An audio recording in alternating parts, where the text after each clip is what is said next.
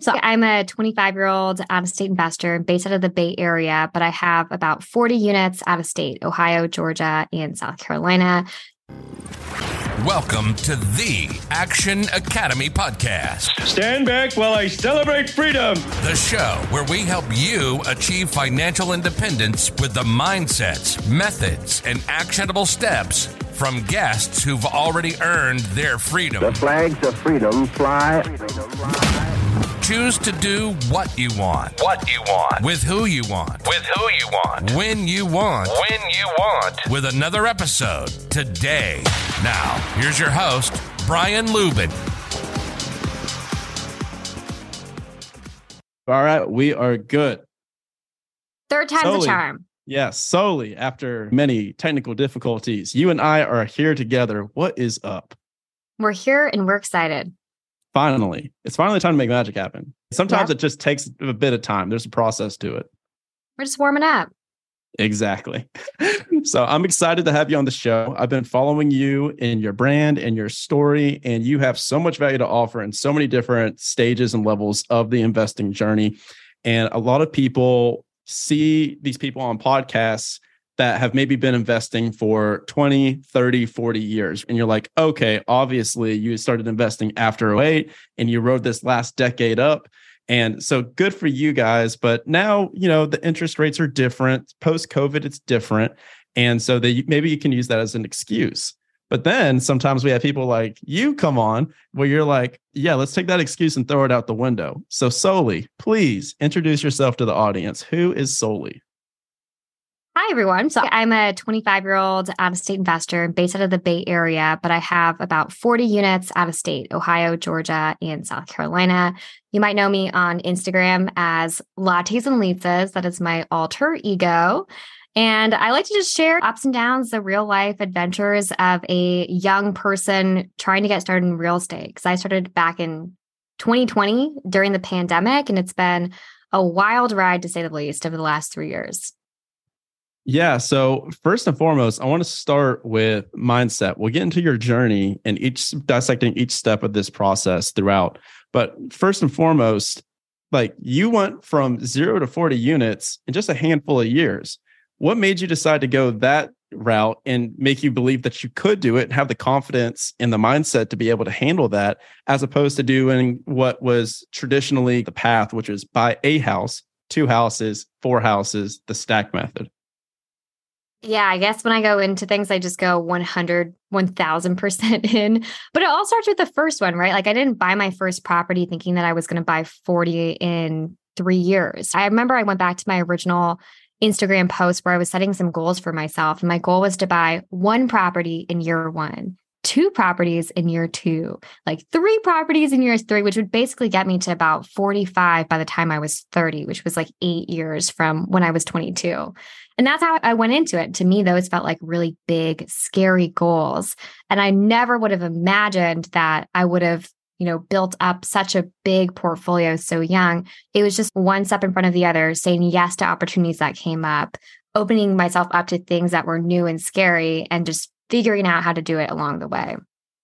I love that. So it's funny because a lot of people are stuck in analysis paralysis, right? And they're wondering what to pick. They're like, oh my God, I don't know if I want to go this direction or this direction. I don't know if I want to do multifamily, Airbnb, self storage.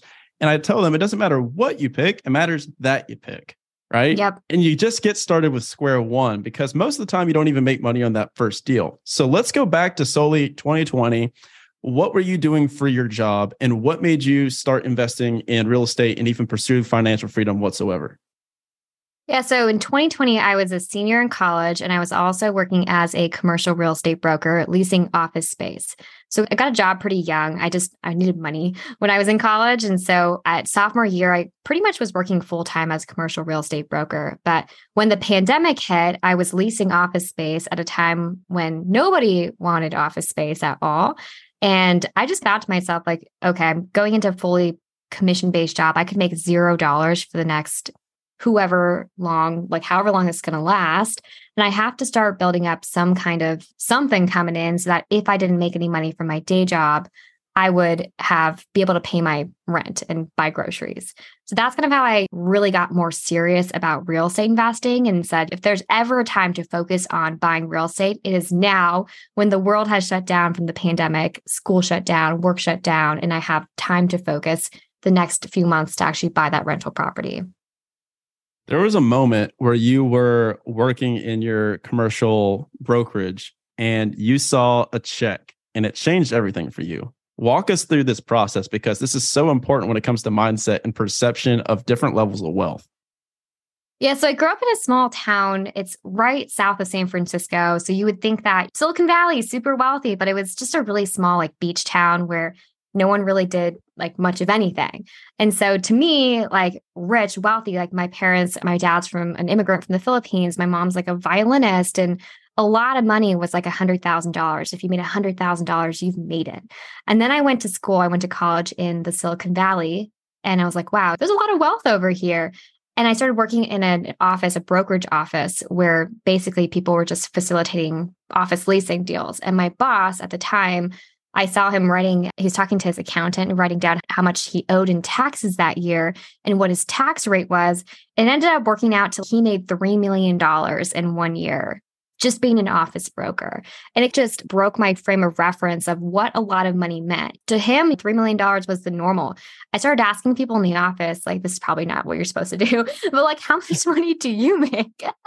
and you can tell because your your title on your business card relates to how much money you've made every year for the past three years. So if you're a senior director, you've made three to seven hundred dollars per year. If you're like an executive managing director, you've made three million dollars for the past seven years, and so on. So you can figure out how much people make depending on what their title is in the company. And I was like, no way, you made half a million dollars and you're 23. It just changed everything for me, and it just redefined what a lot of money meant.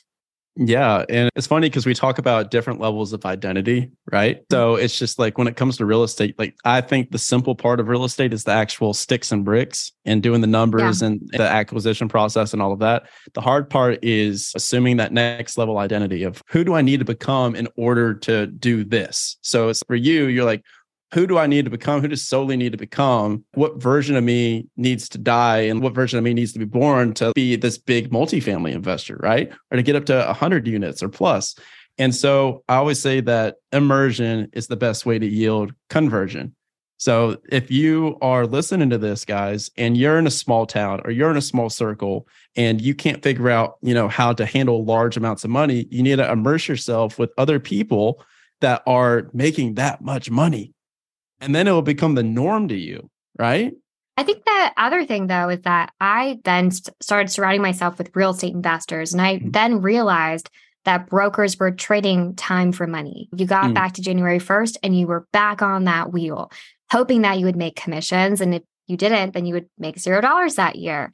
And so then when I started hanging out with real estate investors who were like, I'm making 20, 30, 40, 50,000 dollars per month, regardless of if I work today or don't work today, it was like the next frame of reference of yeah. okay brokerage is great you can make a lot of money but like how much sweeter would it be if i knew that my assets were growing for me they were bringing in income regardless of showing up for work yeah and it's funny because i had the opposite happen to me in my corporate job whereas you were seeing the dollar signs of what was possible i was looking and seeing what my ceiling was right? Mm-hmm. So it's like I tell people, look at your boss's boss. Is are they making what you want to make, and also do they live a lifestyle that you aspire to live? Yeah. And that's a whole other can of worms. Is like the commercial broker lifestyle. So it's like kind of work yeah. hard, play hard. Yeah, it's, it's pretty sweet.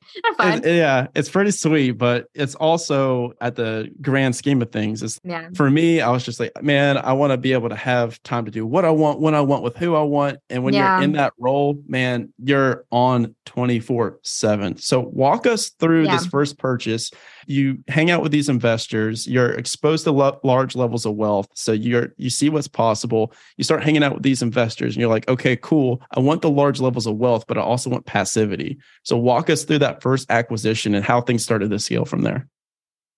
Yeah, so I didn't know very many investors near me, which a lot of people use as an excuse. There's no meetups near me. People Oh, are so man, old, can't do like it. it's so boring, right? And so I actually built my community online. There's millions of investors on Instagram, and I guess it was a blessing at the time that the pandemic was happening and we couldn't hang out with our friends anyways. And so why not make a full new friend group online?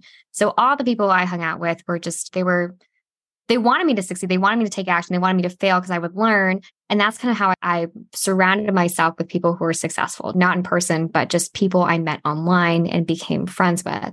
So I bought my first property in Cincinnati, Ohio. It was $98,000 and it definitely wasn't easy. I put in two offers thinking that I'm not going to get under contract. And then I got under contract and I did not have anything figured out. I didn't even have a pre approval. Like I didn't have a contractor. I didn't have a property manager. But honestly, there's no better way to learn than to put your feet to the fire and be like, I'm under contract. I have 30 days to figure this out. Let's go. And that's kind of what I did. And I vlogged the whole thing online too. I think that's super interesting and a point that I don't want to gloss over that I feel like a lot of shows would just skip over this part. But ironically, I feel that this is one of the most important parts, and that's documenting your journey. Right. So it's just like all people see and what people are used to before was just the highlight reel finish at the Mhm. end. And you're like, I'm a multimillionaire. I've got all this stuff. I've got all these units. Look at my 3,000 doors. But another person I think that does a great job at this was an investor girl, Brittany Arneson. Yes. Yep. So she documented her like painting the houses, doing the renovations, doing the construction, and you documented your journey, which is like being in the arena, which I love so much. Mhm. And you were sharing your failures along with your wins. Can you talk about the importance of sharing the L's along with the W's? Yeah, no, I think it builds a lot of trust and just authenticity with your audience too. Every, no one likes to see like win after highlight reel because we're Yeah. like, we all know that's not real. There's some real hardships behind all of those wins, and that's what people want to see. And so I started my Instagram before I even had a rental property at all. And people are always shocked. They're like, what? But I just put it out into the universe and I found it to be a lot of personal accountability as well. It's like I told my 500 followers, I was going to do it. And so I wanted to show up for them and buy that first rental property. So there was that. There was the whole like my audience taught me a lot when I was, there's people who remember being there like not that long ago and they want to see young and hungry people who are actually doing the hard things and help them out. And so when I was first starting it, I'd jump on calls with people and be like, how do I navigate this contractor situation and this and that? And it was really helpful for being able to troubleshoot certain things in the early days of investing that really helped me be successful later on. Plus, it helped me build my brand. Everyone wants to wait until they're successful and they have a story to tell. But I honestly think the best story is your early days and having people actually watch you. Like, I slept on the floor.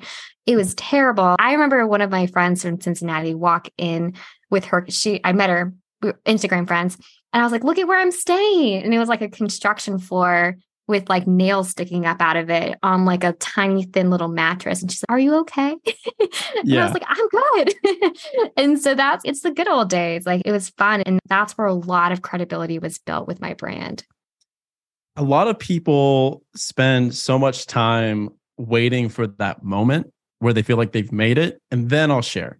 Then I'll give Mhm. back. It's the same thing I feel as when people are saying, when I'm a millionaire, I'm going to donate so much money. The Mm. reality is, if you're not donating $100, what makes you think you're going to donate 100,000? So it's like for new people listening to the show, I've shared this story before, but there was a mentor of mine that convinced me to start the podcast. And I didn't want to start the podcast until I had 100 units. And that was just a random Mm. thought in my head. And then I said, What value do I have to offer to others until I reach this random point of success? And he goes, Oh, wow, that's very selfish. And I was like, Selfish? What do you mean? And he goes, So you're denying other people access to information purely based off of your own ego and fear of rejection. I was Hmm. like, Oh, okay. Yeah. Reframe, right? And you're like, yeah all right, so it's just because of how I'm afraid of how I may be perceived, I'm going to deny everyone access to the journey. yeah Yeah. I would also say that the best thing is people have trouble learning from people who are 10, 20 steps ahead of them. And so Mhm. if you're one or two steps ahead of them, then you're wildly more relatable to someone who is one step behind you. And so I think that people really enjoy learning from people who are just a few steps ahead. And if you can provide I put in an offer, I miss that offer. What can I teach my audience about this? Because everything you are doing, you're learning. You just have to turn it into a lesson for somebody else.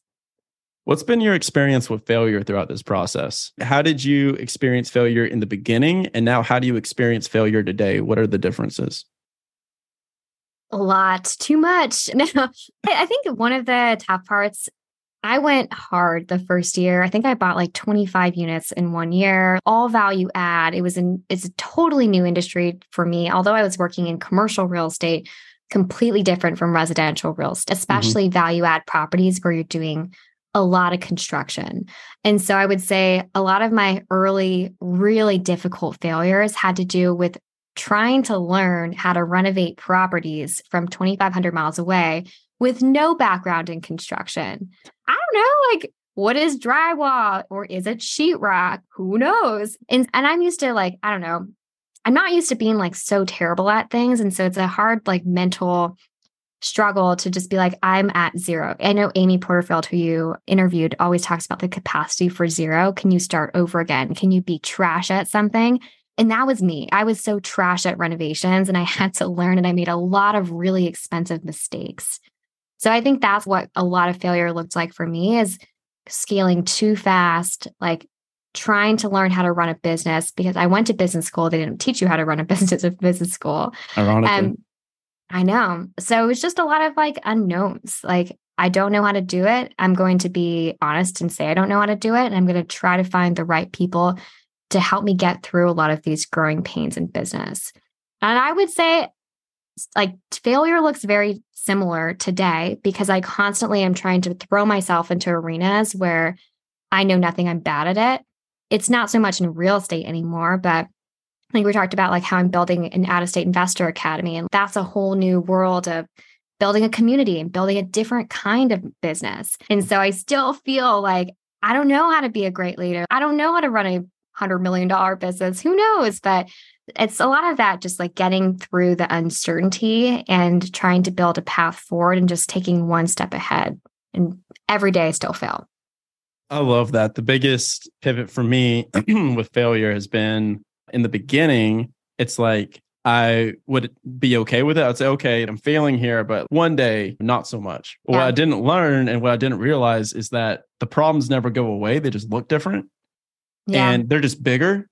So when I reframed everything from like avoiding problems to saying, hey, like the problems I have today are what I prayed for five years ago. It's yeah. just it's bigger problems, which is bigger paychecks, right? So it's I have friends where it's so for me, for one of my rentals, maybe they flood because of water heater leaks, right? But then maybe mm-hmm. one of mm-hmm. my friends that has hundreds of units and thousands of doors, they have an apartment complex burned down. Now they have to do right. insurance claims. So the problems never go away. It's just your emotional capacity to deal with the problems and ride the waves. That's what changes. So my my coach, I joke with him and I say I hire him to teach me how to surf, like surf the waves. I like that. No, that's so true. It's really true. So walk us through. Okay, you buy your first house. Eh, how do you scale to 25 doors in this first year? What the heck happened? What switch did you flip where you're like, oh, okay, this is cool. I've got this. I think it was that's a good question. Now I look back, I'm like, what was I thinking? Like, how who was I back then that I just scaled so fast? But I'm just a big advocate of, you know, these what's the saying? It's it's not luck, it's like preparation and opportunity. Um, yeah. Something like that or other. And so I just said yes when the opportunity when the doors opened, I was like, let's do it. And there are relationships like I I found a partner who I had known for years, like five, six years, who was also investing in real estate. And I was like, do you want to invest with me? Kind of show me the ropes. And so we partnered up and we bought like 25 units together. And that was a big part of it was like partnerships. And then I learned how to raise private money, which a lot of people think that they're limited to how much money they have in their bank account to invest. And on my second deal, I really tapped into first of all it was my friends and family money my mom reached out and was like honey i saw you on instagram so proud of you can i invest in your next deal and i was like wow what one didn't know she had money. Two i could use other people's money and it can be a win-win for her. So she makes money I get to scale my portfolio. Like, what a beautiful gift to be able to give your friends and family members. And so once I unlocked that, it was a big mindset shift. I could use other people's money to grow my portfolio. And that's usually people's biggest hindrance is I can't scale because I don't have capital. So I tapped into five or six million dollars of capital from my Instagram following, actually, by building a lot of that credibility through my personal brand. And that kind of just skyrocketed my portfolio. Yeah, it's funny because that's always the biggest hangup is the lack of capital, right? But it, the reality is, if you're either the money, the knowledge, or the hustle, right? So Right. if you're if you can find the deals and you can bring the deals and get them under contract, then you've got all the capital in the world because there's millions of people with millions of dollars that do not want to door knock, cold call, send mailers, whatever have you. So that's why they're rich. They're like they're focusing on other stuff. So you are the knowledge and the hustle in these deals. So how did you market? How did you find these deals that were? I'm assuming they were off market or were they on the MLS? combination. So, like my second deal was on loopnet.com, which is just a, I don't know, it's like a Commercial. party, Yeah. like, yeah, just a random website that people don't usually market on. My third property was on the market. My fourth, we cold called. So it was just a random cold call. The fifth was a agent, what's called, pocket listing. And so a lot of the deals in the first year came from a combination of those three things, like good relationships with agents. And if you are a good buyer and you perform, then they're going to bring deals to you because they know that you're going to perform as a good buyer. The cold calling and the like direct to seller outreach is definitely a lot harder. But coming as a commercial real estate broker, our job a lot of the time was to cold call tenants. So mm-hmm. it really was not that hard to cold call owners and just be like, hey, any chance you'd be willing to sell? And the worst case scenario, we get hung up on just like we do at our day job every day. So it wasn't so bad. And then market MLS deals. Honestly, there's a ton of deals on the MLS right now, especially. We've been buying a lot of deals because there's people who whose houses are just sitting for 60 plus days and they're not getting the types of offers that they want because their price is their house is overpriced. And so we do buy a lot of also houses off the MLS just by making very competitive offers and tracking how many days on market they've been staying on the market. So what was your buy box? Were you buying multifamily or were you buying single family, just large volume? whatever came at me. And so it was like my first property was single family. Next one was a triplex. Next one was single family. And then we ramped up to five units and then a 10 unit building.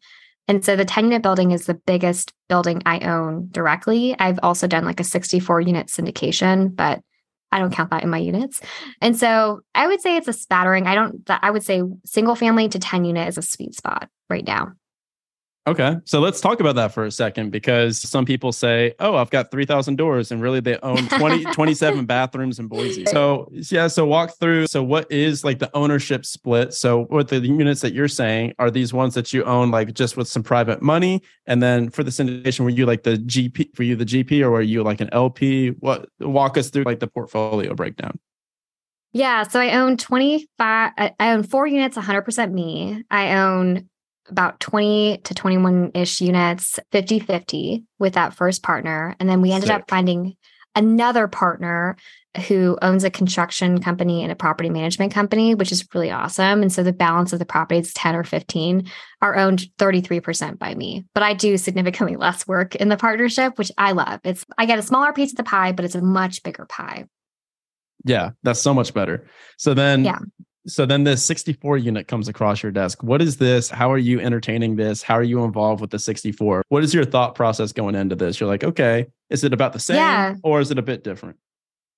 So I think it's always finding opportunities and saying yes has just been what I've done in the past few years. In Mm. that one specifically, I met a GP at a conference and kind of just throw I'm always like, let's just throw it out there. And if they grab onto it, great. So I was like, if you ever need help raising capital, let me know.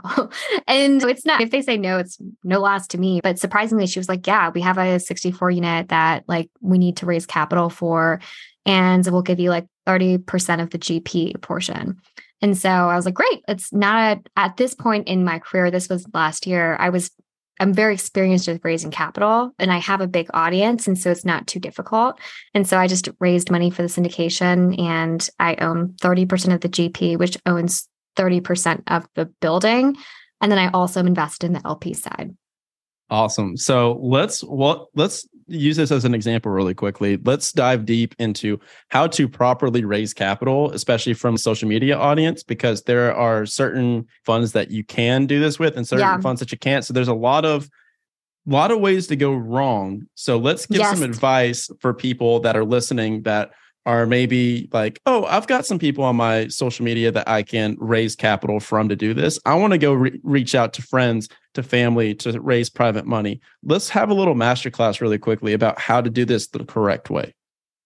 Yeah. So when you're giving away equity for passive investment, that's where it gets, you know, a little shaky. You're going to probably need to, yes, you're going to, that's the right word. You're probably going to want an SEC lawyer. You're probably going to have to go through different structures, pay a lot of money for paperwork. But when you're raising it for debt, so you're literally looking for a private lender who is just getting a fixed return on their money and they have no active part in the project at all, that's not SEC regulated. It's more of the equity space that you want to be really careful about, not the mm-hmm. debt side. Yeah. And what are the terms? Is it 506B and 506C? Correct? Yeah. So there's a friends and family round, and then there's uh like a advertising round. Yeah. I'm honestly not the best versed person on syndications. I've only done one. But depending on what class you're in, you can either just market to friends and family who that you've already had relationships with. And the other one, I think it's the C one, See, you can yeah. advertise out like widely on social media. You can put a commercial out there. You can do whatever you want. They're just different. They're different classes. One of them is more expensive than the other. There's different paperwork, that sort of thing. yeah. So, uh, yeah, we were friends and family round. So I didn't advertise actually on social media. I kind of just reached out to people who I'd had relationships with at the time. But if you're raising debt, which is honestly what I mostly do for my personal projects, it's like using a hard money loan. But Mhm. instead of using a hard money company, you're just using an individual. And I think it's so much better because you're direct to the person who's actually lending you the money. Where if you're using a hard money lender, they're lending out someone else's money. And so they have different processes in place. They're going to upcharge you tons of fees because they need to make money somehow. So basically, with private lending, you're just cutting right through that intermediary and you're getting direct to the person actually lending their money.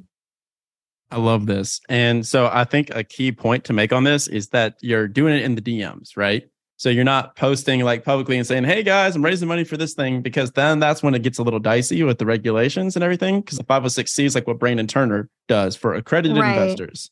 So we're talking about sophisticated investors that technically have no designation. Is Yeah. anyone can technically be sophisticated? So if, if somebody's listening to this right now and they go, Oh my God, Soli, I haven't thought about this before. I haven't listened to any of Brian's podcasts before. He's talked about this over and over and over again. Today's the day. I want to go reach out to my uncle that I know has like $2 million. Yeah. So, what agreements need to be in place? Let's walk through an actual technical process here. So, you reach out to Uncle Rick's got five, six hundred thousand dollars of cash that he wants to invest in your deal. What paperwork and everything do you need to send to Uncle Rick? What does his conversation and process look like Yeah. to get him in your deal? And then talk about like the preferred returns and how to position it as well. So first, I would say you should casually over the couple weeks tell Uncle Rick that you're a real estate investor. I think a lot of people forget to just casually tell people about what All they're the time? doing. all the time. Yeah, and, and people, it's it's more of like an identity thing. And so when they say, "What's going on?" Um, we're- I'm working as a nurse, and not, "Hey, I'm investing in real estate. Let me me just show you what I've done." It's more of a warm up. We just want to warm them up to the idea that you're a real estate investor and they know what you're doing. So it's not just like a cold sell. And so a warm up. We're just getting them comfortable. And then when you're actually ready to like present, I personally, I know this is maybe a little formal, like to use a presentation because I find that it comes off as okay, this girl prepared. And so, and I gave it to my mom the first time. I actually have it on my website for free. You can download it. It's a Canva template. And so it basically outlines this is my business. This is the market where I invest in. You're building credibility that you actually know what you're talking about. These are my past deals. And this is the deal that I'm actually have under contract that I would love for you to lend on. And so, terms wise, it's going to vary per what the deal is and what you need. But how I typically do it, it's usually for a BRRRR property. So, it's a short turnaround time or like a flip. Mhm. And so, I typically ask for 100% of the acquisition and 100% of the Oh, renovation. construction. Yep. So it's fully funded, right? Interest rate wise, it's going to also depend. I've heard people get crazy rates, but mine tend to be from like eight to 11%, 8 to 12%, kind of in line with hard money rates. Then you also have to figure out when you're paying people. So I know a lot of people pay their private lenders monthly, but I like to pay them at the end of the term because it helps me manage my cash flow a little bit better. I don't have to carry 20 notes with $1,000 each where I'm paying $20,000 a month. I can just delay that till the end of the term and get them paid out on a lump sum. So that's yeah. generally like terms wise what it looks like. Security wise, if they were to agree to invest in your deal, then there's a couple ways to do it. The first thing you'll probably need one, go find a, an attorney, right? If you have questions, don't listen to us on a podcast. Go talk to an attorney. Please. They're going to give you all the right documents. We're not attorneys, especially if you're investing out of state. If, say, I'm in Georgia, go find an attorney in Georgia to help you, not where you live personally.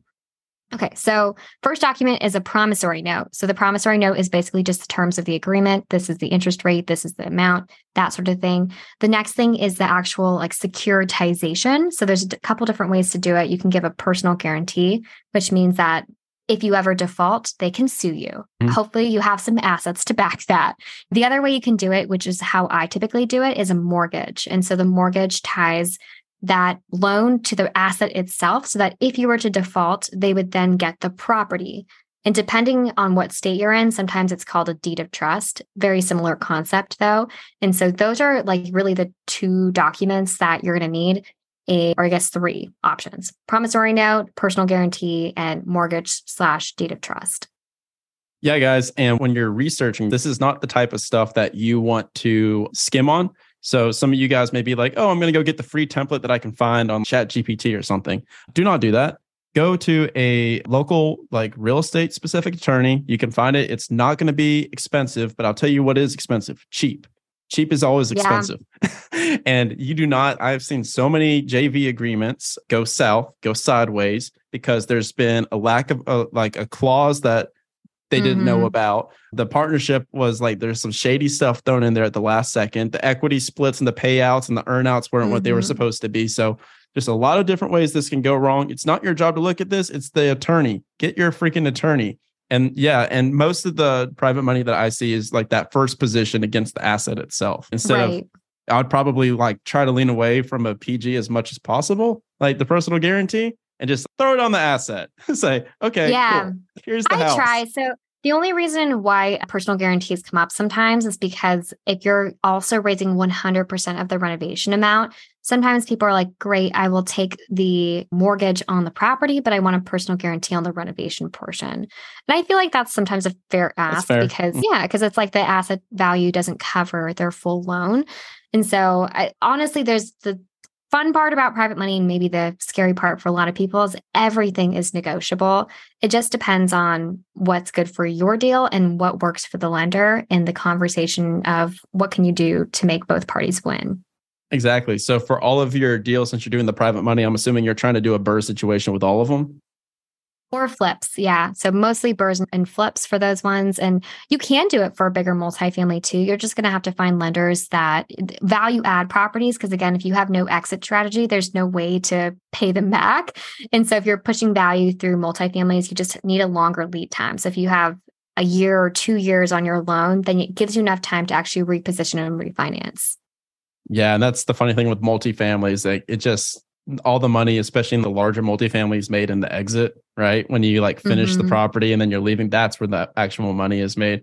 But it's funny because I make videos about this exact process. Here's the BRRRR process. The that's the fastest way to become a millionaire. I was like, with none of your own money, you can do this. And then everyone yeah. comes in the comments with pitchforks and they're like, oh, the small loan of a hundred million dollars from friends and family. I'm like, bro, you guys just are not networking or doing anything. Yeah. Like people just shut it down because they think it's impossible from the get go. But thankfully, not the listeners to this podcast. They're all going to go it's raise not. millions of dollars. you just have to have conversations. And I think that people would rather say that it's not possible than put themselves in an uncomfortable situation to potentially be turned down by somebody.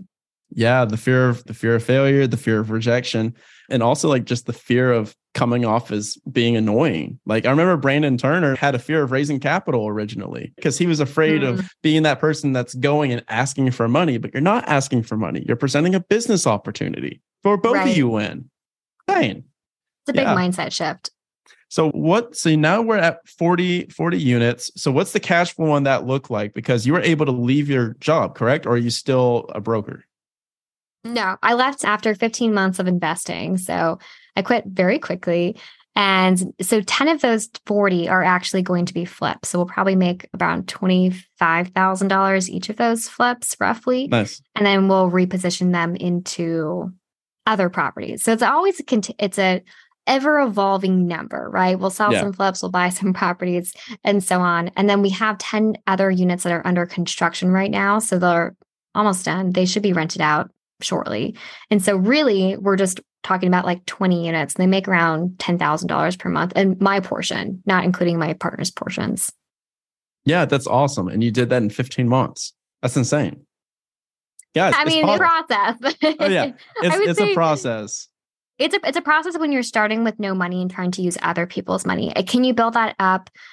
Can you build that up if you start with a lot of money faster? Yes. But like when you're doing value add properties and doing renovations and a lot of BRRRR strategies, and you're really minimizing your cash flow because you're having to refinance mm. when you're trying to invest with other people's money. So it is possible. It probably takes longer than 15 months. I took a leap before I got there. Three years later, I'm really happy for it. I feel like if you had to go about it one or one or two ways, I would prefer people go about it that way though, instead of spend 10 years saving up like $300,000 and then Mm. invest. I would rather like just be because it's not about the re- resources, it's about the resourcefulness. So yeah. you are like, okay, like back against the wall, I'm going to figure this out. Come hell or high water, I'm out of this job. Like, how do I do this? And then Yeah. now you have way better understanding of the entire deal flow and the entire deal process, right? Yeah, and a lot of people try to worry about like I hear all the time, what do I do after I have 10 loans? How do I even get another one? But I'm like, you don't even have your first property yet. Don't think about that. it's the same thing with Like- videos. They're like, what if everyone hates the video? No one's going to see it. It's you to suck. have no It is going to suck. You're going to suck so- for like 100 videos. I think that's what a lot of people get scared about is like they're worried about step 20 when they haven't even taken step 1. And I always tell people like just take your step 1 and it's not not important what strategy you choose ultimately, like really just choose what market you choose. There's a lot of good markets out there. There's probably 50 markets that you could choose that would end up the exact same way. The more important thing is that you just choose one. Yeah. And Alex Hormozi had a great quote that you and I were talking about him the other day. But he has a quote where he's, You're not really afraid of failure. You're just afraid of the uncertainty. He goes, Because if you knew that you were 47 no's or 470 no's away from the yes that changes your life, you wouldn't mind the no's. If you knew you Yeah. were 30 bad dates away from that 31st date being like the love of your life, you would gladly go on those other dates. He's like, so it's not the Mhm. fear of failure that's really messing you up. It's just the fear, the fear of uncertainty. You don't see the finish line. So it's Mhm. just if you just do the right stuff repeatedly, the good stuff will happen over and over again. So what is the what's the journey? What's the vision for the next couple of years? What are you working on that scares the absolute hell out of you? it's really it's building this out of state investor academy i think it's again it's like i try to give back as much as i learn to the people who are behind me and there's a lot of people who live in high cost of living areas who or, or who can't invest out of state or just are freaking scared to do it and i really want to take away as many of the barriers as they can as i can from them so how can i introduce them to vetted team members how can i help them pick a market in two steps instead of 10 steps? How can I connect them with the right investors who can help them walk through markets? That's kind of really what I'm working on. And I really feel like it'll be a big resource for anyone wanting to get started and trying to get past that like analysis paralysis of there's so many options and I don't know where to go. So I think I remember a lot of that fear. I'm only like three years ago, I had zero, I had nothing, I had no knowledge. And I remember so much of that fear so well. And I think that is what will make it such a good resource is I can build it for who I was just a few years ago. Yeah, and it's it's really fulfilling.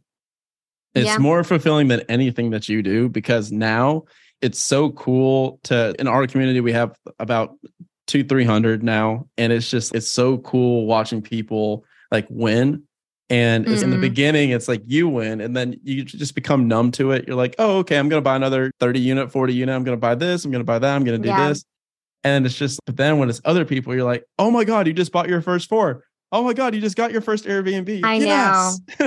just two weeks ago, someone and it was someone responded to a newsletter, just a free newsletter. And it was like, I just put out some homework. I was like, this is this is everything I've learned. And if you want to take action, here's some homework. Let me know if you ever do the homework. And someone responded and said, I did your homework and I went under contract because of it.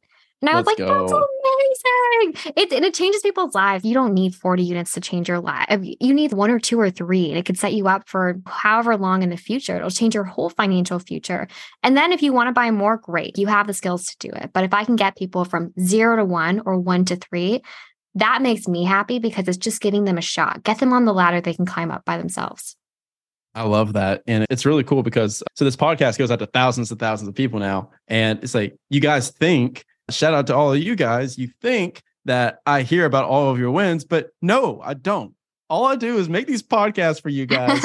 and then we send this out to all of you. I see thousands of you listen and you go do a bunch of cool stuff and I hear nothing about it. So please shoot me and Soli DMs uh, on our Instagrams, letting us know what you learned from this, what actions you take from this, because I had this woman named Jamara who I freaking love in the community. And she heard a podcast that I did with Sarah Weaver Oh, I love Like, Sarah. a year ago about Airbnbs. And she was Mhm. like, she heard that and had never heard about that. And she went and bought like three Airbnbs from that podcast. And then I met her like a year later when she joined Action Academy, like the community. I was like, you did that like a year ago?